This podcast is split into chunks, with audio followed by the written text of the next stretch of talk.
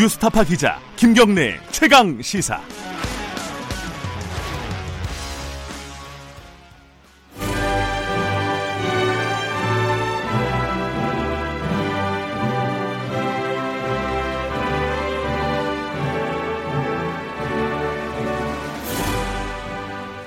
네, 김경래 최강 시사 2부 시작하겠습니다. 아, 매주 금요일 2부에서는 전국의 가장 뜨거운 현안을 여야 의원 두 분과 이야기 나눠보는 시간을 마련하고 있습니다. 최고의 정치 오늘도 어김없이 두 분 나와주셨습니다. 더불어민주당 김진표 의원님 안녕하세요. 안녕하세요. 네, 자유한국당 김영우 의원님 안녕하세요. 네, 반갑습니다. 네, 김경래 최강 시사는 유튜브 라이브로도 함께 하실 수 있습니다. 문자 참여 가능하고요. 샵 9730 짧은 문자 50원, 긴 문자 100원입니다. 어, 스마트폰 애플리케이션 콩 보내주시면 콩으로 보내주시면 무료로 참여하실 수 있습니다. 오늘도 뭐 어, 상당 부분은 일본 얘기를 할 수밖에 없을 것 같습니다. 어, 조금 숨고르기에 들어갔다? 아침 뭐 뉴스는 쭉 다 그렇게 표현을 하더라고요. 일본도 허가 품목을 하나 허가를 해줬고 우리도 화이트리스트 배제를 약간 유보하는 그런 제스처를 취했다. 어 이게 조금 뭔가 대화의 길이 열릴 수도 있는 분위기를 조성을 하는 겁니까? 어떻게 보십니까? 김유표 의원님부터 좀 얘기를 네. 해주시죠. 어, 일본 입장에서는 숨고르기를 하는 것이 당연한 것이 네. 아, 지금 칼자루를 완전히 쥐고 있으니까 화이트리스트 제도를 자세히 보면은요. 네. 일본 정부가 뭐든지 할 수 있어요. 어, 품, 어, 규제 품목을 확대할 수도 있고 또 줄일 수도 있고 그 다음에 개별 허가를 받게 할 수도 있고 어, 음, 또 이렇게 뭉뚱거려 갖고 몇 년에 걸쳐서 어, 특별 일반 허가를 받게 하, 만들 수도 있고 네. 다양한 그 규제 수단을 가지고 있으니까 이제 그걸 확보했단 말이죠. 네. 그러니까 어 그거에 대해서 반감이 한국에서 비롯뿐만 아니라 다른 나라에서도 일어나고 WTO에서도 어 그런 문제가 일어나니까 어 특히 이것이 한국의 대부분 판결에 대한 정치 보복 어, 정치의 문제에 대한 경제 보복성 성격이다. 이렇게 되면 WTO에서 일본이 패소할 가능성이 많죠. 네. 그런 거를 의식하고 한건 수출 허가도 하고 좀 이렇게 숨고르기를 하면서 이거 별거 아니다. 수출 네. 관리 안보 물자에 대한 수출 아니다. 이런 식의 제스처를 취하는 것이죠. 근데 이제 우리나라 입장에서 보면 네.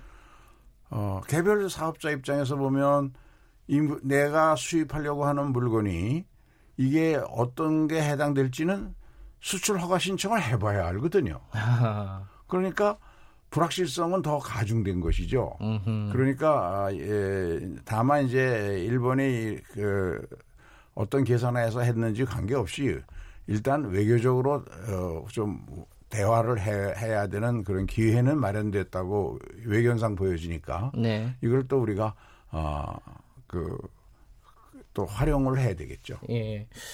그럼 화이트리스트 우리도 배제할 것처럼 사실 막 얘기가 나왔었는데 그것도 유보를 해가지고 어, 조금 예. 분위기가 바뀐 것 같기도 하고요. 어떻게 보세요, 김영우 의원님은? 네, 우리 김진표 의원님 말씀이 맞다고 보고요. 예. 어, 다만 우리가 일희일비할 상황은 아니다고 생각합니다. 아, 네. 예, 예, 1차적으로 어, 그 화이트 리스트, 백색 리스트에서 제외됐기 때문에 네. 예, 이게 개별 품목에 대해서는 앞으로 이제 어떻게 될지 모르고 네. 어, 다만 이번에 그 포토 레지스트라고 하는 네. 그 삼성 반도체 부품에는 굉장히 중요한 그 핵심 소재인 모양이더라고요. 네. 예, 이것은 이제 수출을 허가했죠 일본이. 네. 예, 다만 우리가 아, 여기에 따라서 또 모든 뭐 정책을 하루 아침에 또 바꿀 수는 없는 것이고요. 네. 예, 제가 이제 여러 차례 뭐 강조는 했습니다만은 이제 우리가 좀 차분하게 대, 에, 대응해야 된다. 어, 이것이 우리가 전반적으로 반일 캠페인이나 뭐 독립운동으로 가서는 안 되잖아요. 근데 예, 그렇게 돼서는 안 되고 우리가 정책적인 면은 정책적인 그 대책을 세우는 게 맞고요. 다만 한, 가- 한 가지 좀 덧붙여 말씀드리면 요즘에 사실 그 여당 어, 민주당의 그 최고 회의장인가요? 그 뒤에 간판, 백 간판인가요? 최고위원 백보드라고 그러죠. 뒤에 예. 예, 거기 독립이라고 이렇게 딱 써 있더라고요. 안중근 의사 요 예. 손 손바닥 그 하고. 근데 예. 그런 어떤 어, 대일본 어, 의지를 에, 다지는 것은 뭐 이해는 갑니다만은 지금 뭐 일제 시대가 아니잖아요. 음. 일제 시대가 아닌데 우리가 굳이 그렇게 또 일제 시대처럼 독립을 어, 해가면서 어, 반일 운동, 반그 반일 캠페인을 벌이는 거는 조금 무리하지 않나 이런 생각을 좀 하죠. 그 독립 독립 운동은 아니다. 근데 그런데 이제 우회적으로 아마 네. 민주당은 지금 독립 운동하는 거 아니냐 이렇게 말씀하시는 것 같은데. 그런데 어떻게 보십니까? 그동안에. 이제 화이트리스트에서 제외된 과정을 살펴보면요. 예. 이거 굉장히 우리 한국 정부 입장에서나 아, 또 우리 한국 국민들은 정말 자존심이 마- 어, 무너져 내리는 네. 그런 것이죠. 대통령 말씀처럼 아니 가해자가 어, 정말 적반하장으로 어, 우리에 대해서 보복을 한, 하는 결과가 아닙니까? 네. 그런데 7월 4일 날그 그 수출 품목, 세 품목에 대해서 그 통제를 강화한다고 발표한 이후에 우리 정부가 정말 죽을 힘을 다해서 외교적으로 협상을 통해서 풀자고 네. 어, 외교부는 물론이고 또 우리 산업 통상산업부에서도 그러고 네. 산업통상부에서도 또 이 청와대에서 하트라인을 통해서 일본 아베 총리 관저와 여러 차례 얘기했고 간청했고 또 우리 정치권에서도 저도 몇 번이나 갔었고 네. 뭐 수많은 노력을 했는데도 이 사람들이 그 외교적 관리하고 뭐고 다 무시하고 아무 얘기도 안 듣고 미국이 마지막에 나서서 강하게 중재를 하려고 했는데 그 말까지 안 듣고 화이트리스트를 제외시키는 것은 칼자루를 무슨지 움켜쥐고 이번 기회에 한국을 저 길들이게 하겠다 자기들 마음대로 하겠다. 이런 것들이 이제 국민들에게 그 분- 어떤 분노의 공감대를 만드는 것이니까 정치라고 하는 것은 이런 것을 또 긍정적인 방향으로 갈 수 있도록 유도하는 것도 필요한 거- 일이죠. 네. 이해합니다. 이해하는데 지금 보면은 우리가 일본의 아베 정부, 아베 총리하고 네. 일본의 국민들하고는 조금 구분을 해야 된다는 거죠. 네. 어, 일본의 아베 총리는 정말 얄미울 정도로 일본의 자국 이익을 위해서 이렇게 에, 강성으로 나오고 있지만 일본 국민들을 우리가 적으로 돌렸을 때는 그것은 문제가 있다 생각을 합니다. 그래서 일본 국민들하고 우리 국민들하고 친하게 지내고 교류하고 여행하고 스포츠 같이 하고 문화 교류하는 것은 필요한 거 아니겠습니까? 근데 이런 상황에서 반일 캠페인을 청와대나 정부와 여당이 예, 주동을 하면 안 된다라는 생각이고요. 대통령께서도 의병장이 아니잖아요. 국정을 총괄하시는 국정 최고 책임자였기 때문에 네. 예, 굉장히 냉정한 아, 냉정 그 냉정심을 잃지 말아야 되겠죠. 그 김지표 의원님 그 어, 여당에서 일부에서는 굉장히 좀 강경한 목소리들이 꽤 많이 나왔었어요. 뭐 예를 들어 올림픽 보이콧이라든가 어, 일본 전역을 여행 금지시키자. 음. 이게 뭐 이제 최재성 의원이 한 발언인 것 같은데 이게 약간 수위 조절이 들어간 거 아니냐는 분석들은 꽤 있더라고요. 그러니까 아까 말씀 김영우 의원님 말씀하신 이제 No Japan이 아니라 No 아베다. 저는 이런 그 말엔 동의합니다. 예. No 아베죠. 왜냐하면 일본 국민들 중에도 어제도 일본 총리 관저에서 어, 100여 메타 길이로 어, 아베 반대, 아베 물러나야 된다. 한국에 대한 이 부당한 조치 바로 취소해라. 이런 식의 에, 시위를 한 일본 국민들이 있었거든요. 그렇죠. 예. 그러니까 당연히 No 아베로 가야 하고 그런데 이런 모든 문제들은 우리 국민처럼 정치 수준도 높고 현명한 국민들이 없다고 생각합니다. 그동안 No No Japan을 주도했고 또 일본 여행 가는 어 그 무슨 사이트도 자진해서 폐쇄하고 네. 싸움은 우리가 할 테니까 정부는 정정당당하게 맞서달라 이렇게 음. 얘기했는데 제가 깜짝 놀란 것은 중구청에서 아마 에, 잘못 생각하고 중구청이 주도하는 어떤 반일본 에, 캠페인 네. 그 기- 깃발을 내걸라 그러니까 즉각 SNS에서 국민들이 그래서는 안 된다. 정치권은 나서지 마라. 네. 그래가지고 그게 취소된 적이 있었죠. 그래서 저는 우리 국민들이 그런 걸 잘해주고 제가 다소 바란다면은 야당에서도 우리 보수 야당에서 특히 우리 국민들과 같은 톤으로 아베를 강력하게 비판해주면 이것이 대한민국 전체의 협상력을 높이는 데는 큰 역할을 할 겁니다. 그렇게 하려고 그랬다가 지금 청와대가 너무 세게 나서니까 야 이랬단 큰일 나겠다.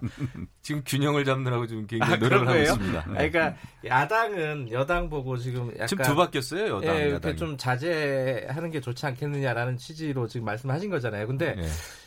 어떻게 보면 또 야당은 너무 좀 수위가 약한 거 아니냐, 너무 소극적인 거 아니냐 이런 비판도 들을 수 아, 있는 거 그렇지 아닌가요? 않습니다. 지금 이게 적극적이고 이게 우리가 무슨 막 함부로 흥분을 해가지고 이길 수는 없잖아요. 네. 예, 흥분하면은 싸움에서 지는 거거든요. 예, 냉정해야죠. 어, 지난번에도 말씀드렸습니다만은 아베 총리는 굉장히 지금 냉정해요. 어떻게 음. 보면 일본 국민들조차도 굉장히 냉정합니다. 예, 할거 다 하면서도 네. 근데 이런 상황에서 우리가 에, 그 대통령 또 청와대 수석들 또 정부와 야당, 정부와 여당 이 지금 거의 그 굉장히 강성 메시지를 계속 이제 내보내고 있는 상황에서 어, 국민들과 또 야당마저 똑같이 하면은 지금 그거 자체는 정말 완전히 반일 캠페인이 되겠다 네. 이런 그 우려가 들어요. 그래서 알겠습니다. 예, 정책을 잘 좋은 정책을 내, 어, 만들고 그다음에 외교 채널을 가, 가동시키는 게 중요하죠. 예.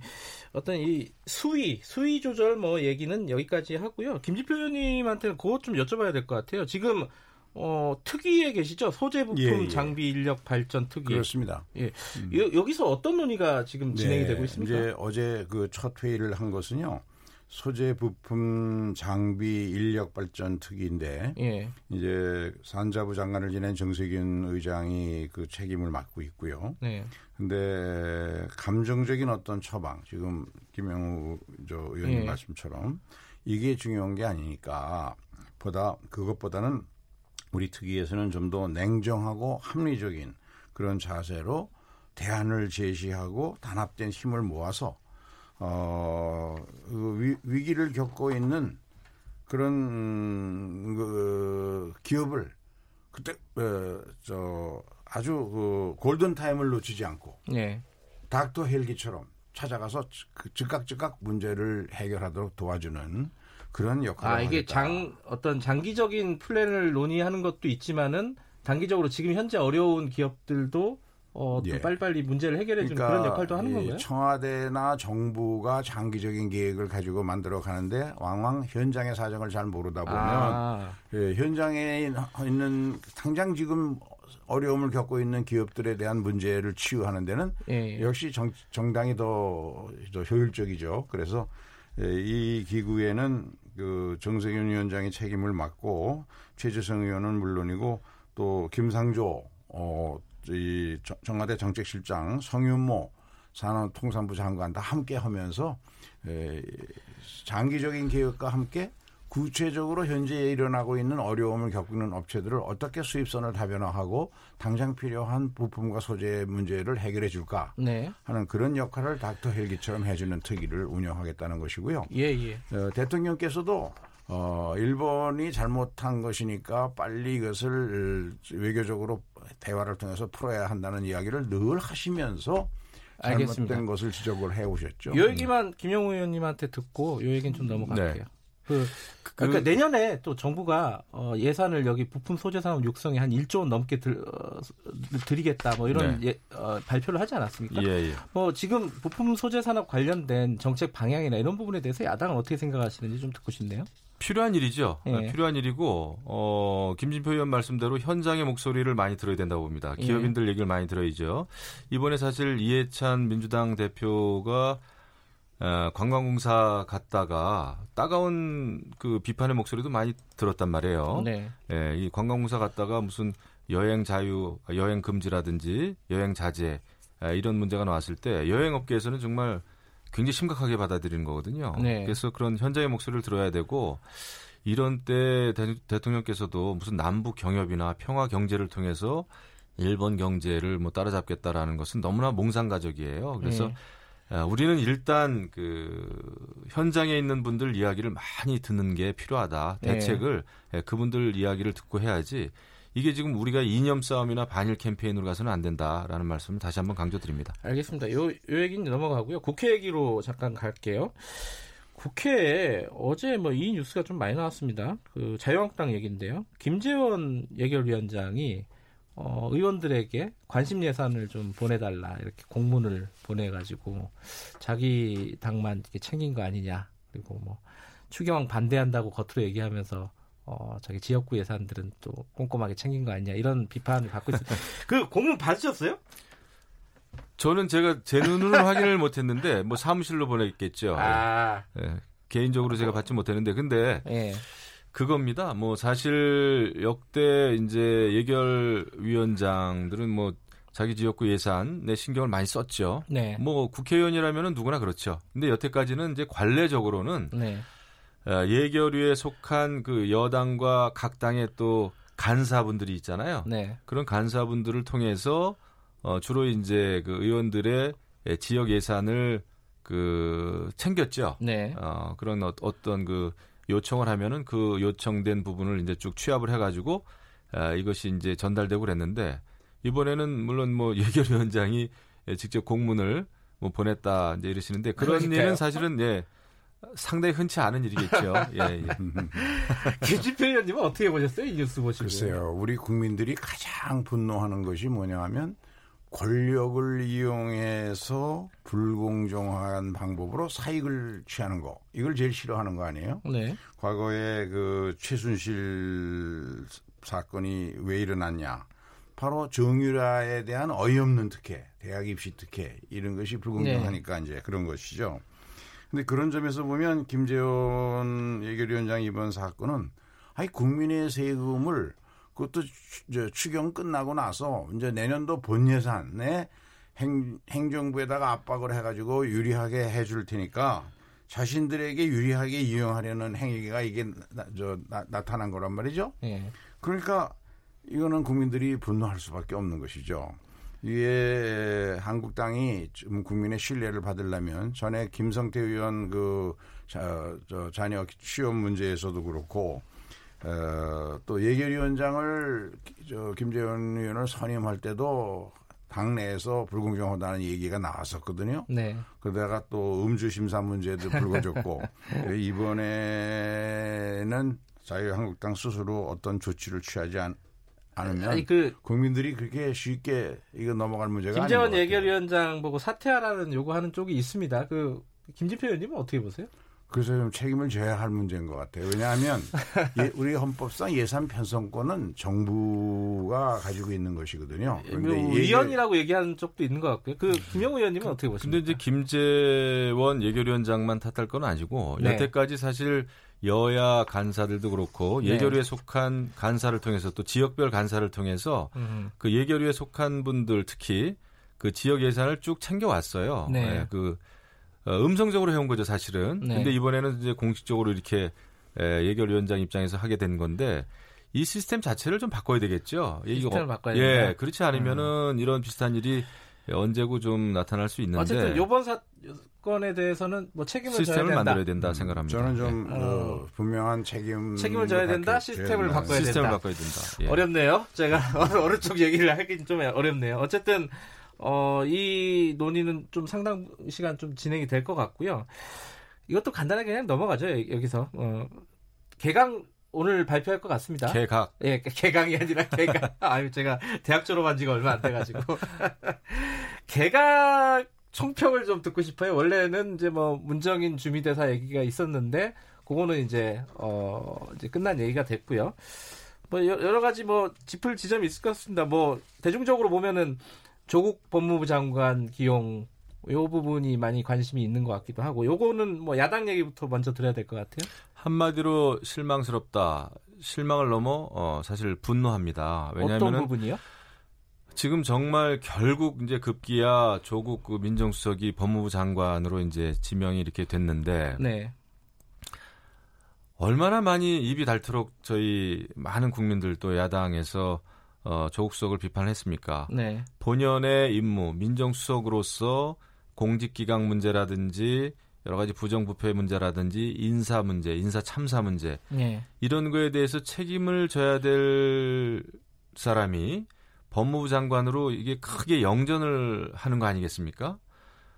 이거는 문제가 있는 거죠. 일을 음. 잘하는 사람 또 책임감 있게 잘하고 신뢰를 쌓은 사람이 사실은 영전을 하는 게 맞고 다른 또 부처 어, 책임자도 아니고 법무부 장관이면 그야말로 이 사법 개혁이라고 하는 큰 그 목표가 있지 않아요. 지금 문, 네. 문재인 정부가 그거를 어떻게 사법 개혁을 하겠어요? 검찰에 어떻게 예, 권력으로부터의 독립, 객관성을 유지하며 이거 어떻게 할 건가요?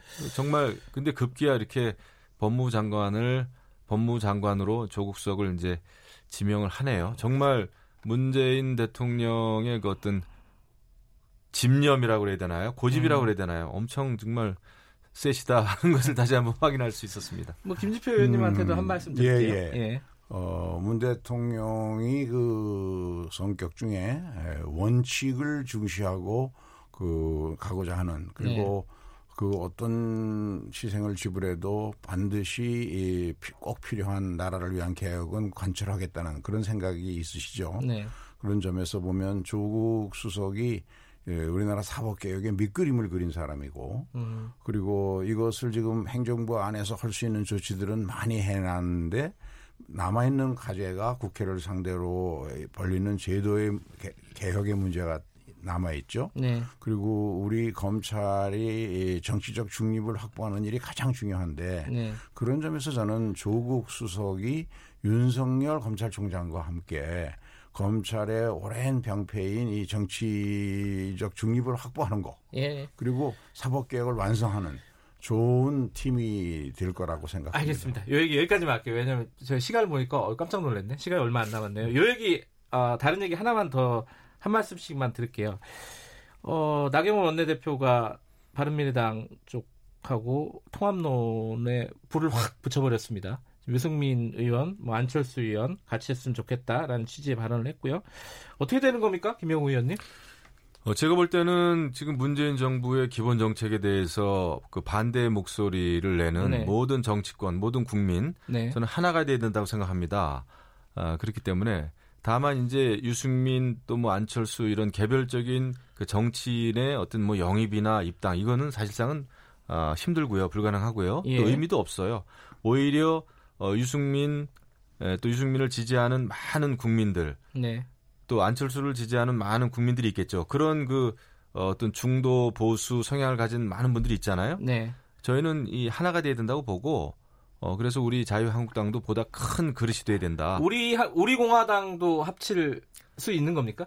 저는 그 빅텐트가 필요하다고 봐요. 아. 빅텐트 그 과거보다는 미래지향적으로 가서 알겠습니다. 시간이 네, 없어서. 우리는 승리하기 위해서는요. 네. 어떻게 보고 계세요? 이 자유한국당 상황을. 나경원 뭐 대- 원내대표 그 말 있고 동시에 박맹우 사무총장은 또 우리 공화당 홍문종 대표하고 만나가지고 그렇죠. 총선 예. 연대를 뭐 협의했다고 언론에 보도되더라고요. 예. 저는 이제 국민들이 어떻게 생각할 건가. 이게 선거만 다가오면 여의도식 계산기 가지고 아주 낡은 계산기, 익숙한 계산기인데 그거로다가 이렇게 두들겨서 그 답이 나오는 건가. 네. 정치가 예, 이합 집산이 이루어지는 게 아니고 제대로 된 정치 철학과 비전 그리고 거기에 맞는 구체적인 정책의 추진 능력 그리고 그것으로 할 수 있는 인물 이런 것들이 제대로 결합이 되는 통- 통합이래요. 알겠습니다. 우리 저 이 김영우 의원 같은 그런 건전한 보수 정치인들만 모인다면 왜 걱정을 아, 하겠습니까? 두 분은 항상 화기애애하시니까. 아무튼 뭐 대한민국을 구하기 위해서 우리는 크게 뭉치는 일이 필요하다. 이게 결론입니다. 저희는. 예. 알겠습니다. 요 얘기는 아마 총선 전까지 꽤 오래 계속 지속될 얘기니까 차차 좀 해보도록 하죠. 오늘 여기까지 하겠습니다. 고맙습니다, 두 분. 네, 감사합니다. 감사합니다. 자유한국당 김영우 의원, 민주당 김진표 의원이었습니다. 2분 여기까지 하겠습니다. 잠시 후에 3부에서 다시 뵙겠습니다.